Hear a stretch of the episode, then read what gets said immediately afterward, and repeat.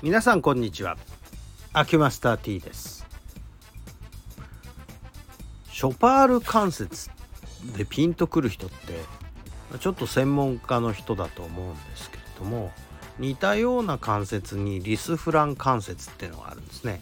なんかオフランスの洒落た名前な感じがしますけれどもまず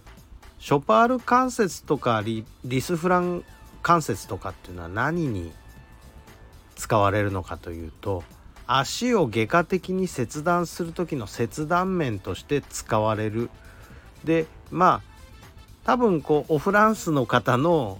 あのお名前ここ考案した先生のお名前がついててリスフラン関節とかショパール関節とか言うんだと思います。で解剖学的にですねまずショパール関節っていうのは非常にこう足首から近いところの足根骨。えー、まあ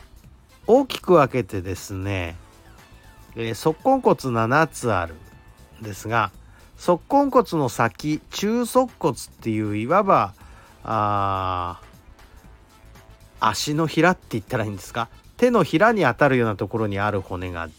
あの中手骨っていう長い骨があるんですけどこれがえっ、ー、と指の分5つ分あるわけでそこと足根骨の関節のとこねちょっと私は解剖学がわかるからあピンとくるんですけどわからない人にとっては何のこっちゃねんっていう話してると思うんですけど一応その中足骨より先が前足部っていうんですね。で、えー、その後ろいわゆるその中足骨と足根骨が関節するとこがリスフラン関節なんですよ。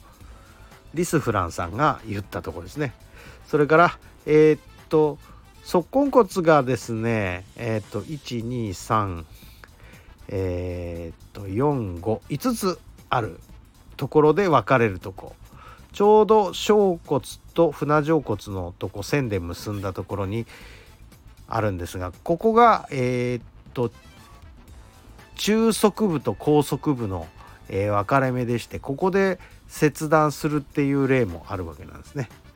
でなんで今日この話してるかというと私の足捻挫したとこがですねちょうどショパール関節捻挫なんですね。えー、と別にそんなすごいすごいことやって捻挫したわけじゃなくて例のやつまだ引きずってるからつまりあのシューズの紐締めすぎてそれでまあそこがてこの支点になってそこで、えー、強い力がかかって捻挫したやつ まあこれがショパール関節捻挫ですけれどもまあ結構引きずっちゃってねなんかこう足首の前が一周痛い感じなんですよね。まあでまあ治りかけてきたんですけれどもやはりこんなとこを捻挫するレアな足なんでございまして、えー、私は本当に何の因果でこんなことに巻き込まれるというかこんな体質なんでしょうかね。捻挫しやすいんですよとにかく。まあそんなわけでちょっと治ってきてるんだけどまあここの足痛くしたことによって膝が痛くなったり腰が痛くなったりしてだんだんだんだんこう養生が不十分だと広がっていくんですけどもまさにまあ今そんなような感じですね。まあ寒さも相まってってことだと思いますけどね